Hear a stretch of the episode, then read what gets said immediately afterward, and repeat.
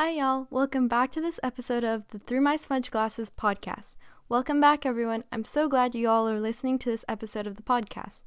Through My Smudge Glasses is a fun educational podcast dedicated to sharing stories and information about STEM subjects, social issues, and positivity.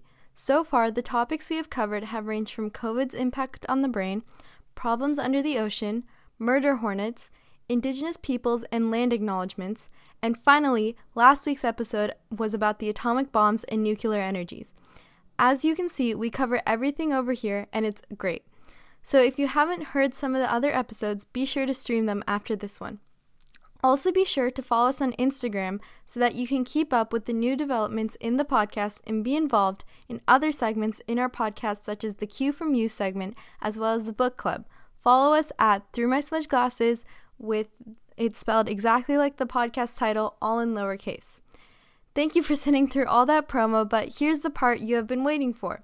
This week's episode, we are going to talk about data. This episode's topic was inspired by the Q from You from last week, which asked, What is the biggest commodity and how has it evolved over time? I thought that data was a good answer, at least one answer especially when we hear so many things about Facebook and Instagram stealing our data and TikTok possibly being banned because they are taking our data. I thought it would be interesting to really see why do they want to know so bad that we exist.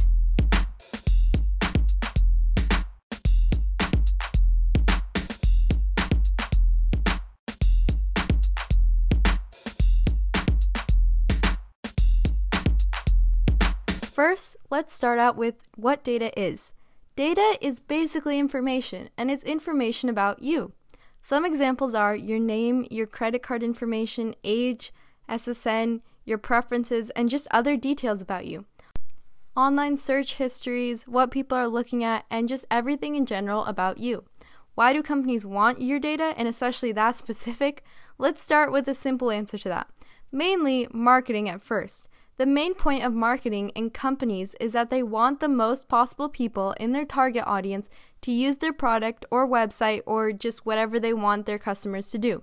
They want to cater to everyone in their target audience. Something related to that is the concept of big data. This is something that most people hear other people that are actually knowledgeable about this kind of stuff casually mention, and everyone else pretends to nod and ponder the topic at hand. Well, here to clear it up, Here's an explanation of what big data is.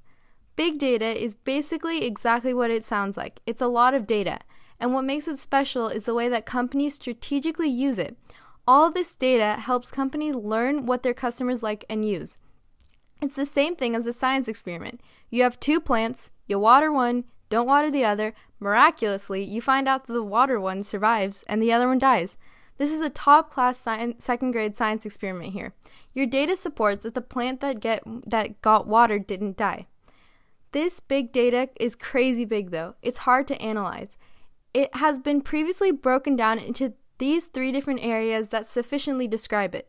These three areas are commonly attributed to have been broken down by the industry analyst Doug Laney. The first word to describe it is volume. This describes that organizations collect a great amount of data. They get this from information from all different sources. It's not just from surveys or any areas where websites explicitly say that they are using this information and obvious places where they get data, but they get data from almost everything you do on their website. That's how large this database actually is. Every click equals more data. The next word that is commonly used to describe big data is velocity, not in the same way you remember in your nightmares from physics class, but velocity is referring to the growth of data that is happening on the internet. There are always new people visiting websites, adding to data, and there's just always more. This means that companies need to deal with the, con- the constant additions to their data. The final word that is commonly used is variety. And this goes back to the point that companies can legitimately take anything you take on the internet, turn it into data, and use it. So any kind of data is in big data.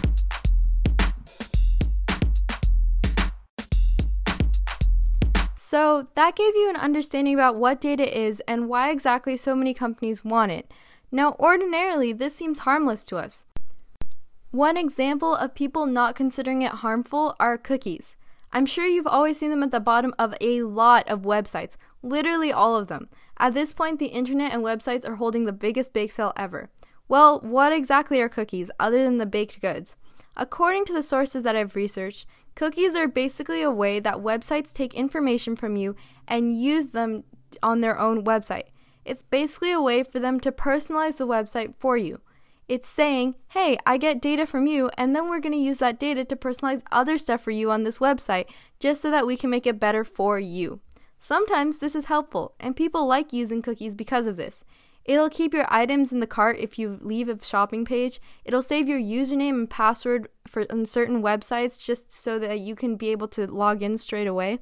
However, this is still data, and it might not be on the scale of big data and just hold small amounts of data, but this can be misused as well. First of all, cookies can be hacked if they aren't secure. And sometimes, even if they are secure, they are hacked still because that's hacking now. Cookies hold data, and this data can be potentially harmful depending on what it contains. This means that your data is possibly being exposed here. So, if you're using or entering data on a site that uses cookies, make sure that you trust the site that is using the cookies. Another oh moment here cookies are the reason why sometimes it seems like your computer is stalking you.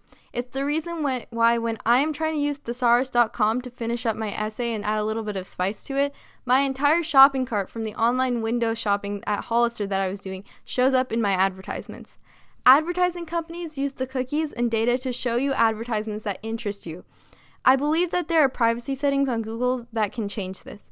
Advertisers are using this to personalize your experience, but it's really definitely a marketing ploy because obviously, if you're always bombarded with things that you're interested in, you're going to be more tempted to buy it than if you saw random things that weren't related to your interests.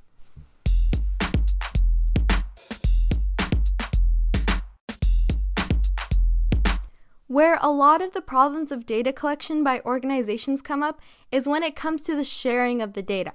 As we know, data can be a very powerful with and with this new era of big data, many third parties or co- websites that aren't directly collecting their company's data are willing to pay for this data because it gives them a lot of information.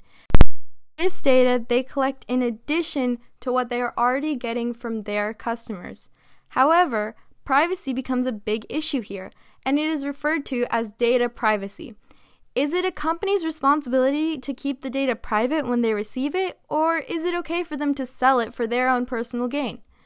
So far, I have discovered that there is already some legislation talking about data privacy rights. Some examples of these are the Children's Online Privacy Protection Act, which makes it a parent's rights to control what information websites collect about their children. The Health Insurance Portability and Accountability Act says that healthcare data and all data related to it cannot be shared by third to third parties. There are a lot of stipulations about what data can be shared, and this becomes a problem when companies deter from their rules because of people's personal information. Like the company is willing to let other people hack you because they're getting paid for it without your knowledge they they have a lot of information like your credit card number and other possibly dangerous details too that are potentially getting leaked to these third parties.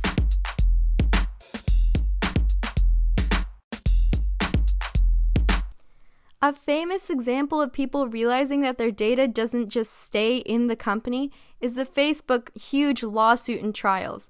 Although it gave us amazing memes and memeable pictures, it revealed how much went on under the covers of this fun social networking site.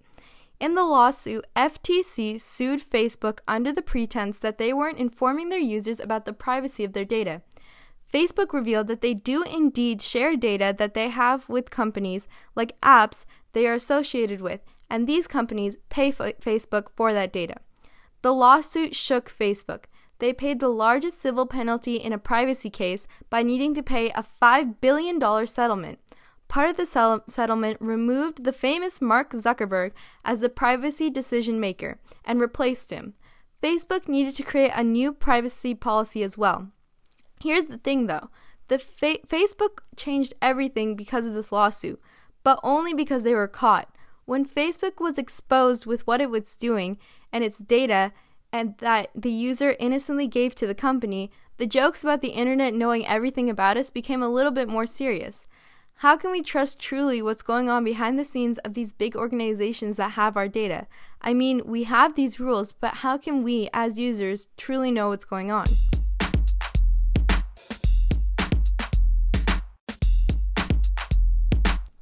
Apparently, the government is concerned with data privacy between countries as well. India has banned the app TikTok from their country because there are concerns that the app is a Chinese app and that they, in their words, are stealing their data. Following in suite with India, there, been, there has been talk about in the White House about banning TikTok in America as well. It was promoted under the same context of suspicion that the US had that China was taking data from it, their users in America and storing it and possibly using it. In fact, recently Trump declared TikTok on the same level as an emergency as he is concerned about the data that he believes is being stolen. Although this has met, been met by an angry uproar of many bored teenagers in quarantine, there's something that's happening with Microsoft possibly buying TikTok or else it being banned, and TikTok is saying that they aren't going anywhere. It's all very confusing. But I guess if one day we all wake up and TikTok no, no longer works, we'll know. As you can see, data and data privacy is becoming increasingly prominent now, and a lot more people are becoming aware of it.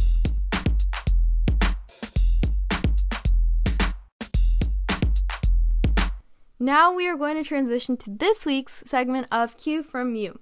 This segment is when I choose one question from your submissions through Instagram and I answer that question on the podcast. Stay tuned for more details about how you can be featured as the question asker. This week, our question comes from Omana. Thank you for supporting the podcast, Omana. She asked, What is your thoughts on the renewable energy that holds the most promise? This is a really hard question because no matter how hard we push for sustainable methods of getting our energy, I think it's hard for a lot of people to imagine not having what seems like endless amounts of fossil fuel and won't take sustainable energy seriously until that's truly gone. That's really disappointing, but the push to create more sustainable energy needs to continue so that by the time we get to that point, we're prepared. I think that truly many sustainable energies need to find a way to possibly lower their price point as well and just make it more accessible. It obviously isn't as easy as me just saying that and it happening, but accessibility is a major part of the promise for renewable energy. Renewable energy should be used as the natural environment best utilizes them as well. For example, where I live, it rains a lot, but there's not a lot of sun, so it would make more sense for us to use hydropower more instead of a lot of solar power. Farther in the south, however, the crazy amounts of sun they get, which I'm jealous of, means that solar power may be the best option for them. Nuclear energy is also something that I've been thinking about recently, and it's very controversial. But I think that it should be thoroughly investigated because if we can indeed use it safely, it would be amazing. If not, if it's not safe to use, then I definitely don't think that it should be used because it could very well create disparities that already exist in a lot of ways and it could create a multitude of health problems. If you want your question featured on next week's or any other week's segment of Q from You, then be sure to follow us on Instagram at Through My Smudge Glasses, spelled exactly as the title, all in lowercase. You can be a part of other segments such as our book club that is run on there and comment about new posts and share your ideas for podcast episodes as well. This episode was actually inspired by a Q from you and comment that was a suggestion for our new podcast episode topic.